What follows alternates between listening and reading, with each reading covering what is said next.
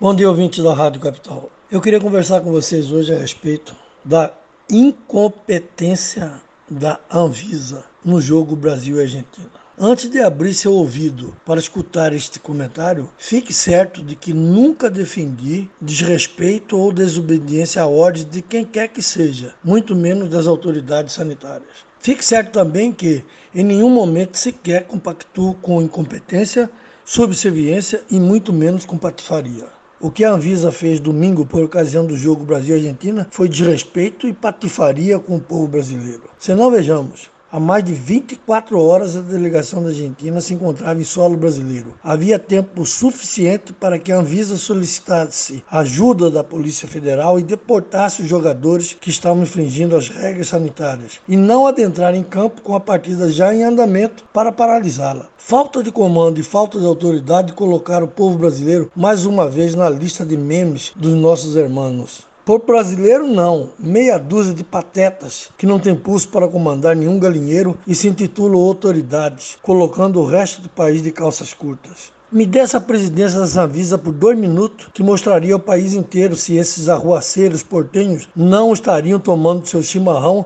na Cali, Florida, no sábado à noite. Claro, se nós o conhecemos pelo passado de arruaças e rebeldia, se isso fosse feito, a delegação argentina toda iria embora com os quatro jogadores da mesma forma não haveria jogo.